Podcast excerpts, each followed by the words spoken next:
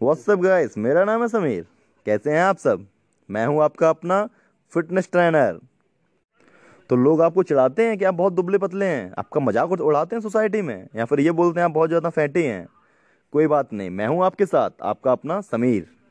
Basic सी चीज़ें हैं, बहुत बेसिक सी चीज़ें अगर हम स्टार्ट करना चाहें तो अभी से स्टार्ट कर सकते हैं। Ten pushups ten pushups only ten pushups ten pushups अगर आप फिफ्टीन डेज़ भी करते हैं तो आप अपने अंदर एक बेहतरीन चेंजमेंट देखेंगे, एक बेहतरीन चेंजमेंट और इसके साथ में आप एक गिलास गर्म पानी पी सकते हैं सुबह शाम, बस एक गिलास। सुबह अर्ली मॉर्निंग बिस्तर से उठने के बाद और बिस्तर पे जाने जाने पर एक गिलास गर्म पानी। बस फिफ्टीन डेज़ आप ये करके देखिए। बस फिफ्टीन डेज़ अगर आपके अंदर चेंजमेंट ना आए तो आप मुझे कमेंट करके बताना। व्हाट्सएप गाइस मेरा नाम है समीर। आज मैं आपको बताता हूँ टिप्स नंबर सेकेंड, जिसका हेयर फॉल हो रहा है और रुकने का नाम नहीं ले रहा है। आप बहुत सारे शैम्पू ट्राई कर चुके हैं, बहुत सारी मेडिसिन खा चुके हैं, कोई आराम नहीं मिल रहा है। इन सबसे छुटकारा मिलेगा। आप क्या करिए? हैंड स्टैंड करिए।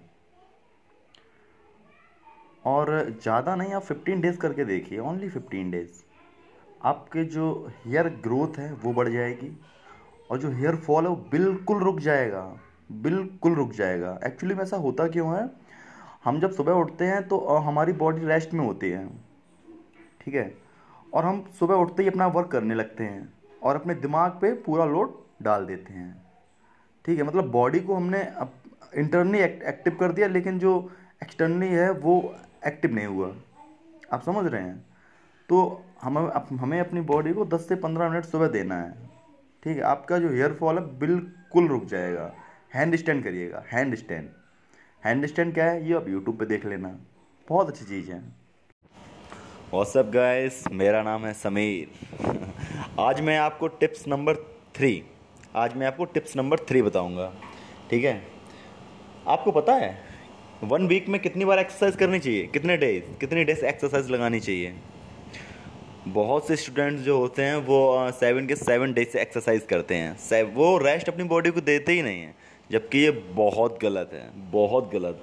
वन वीक में हमें अपनी बॉडी को कम से कम वन डे के लिए तो रेस्ट देना ही चाहिए।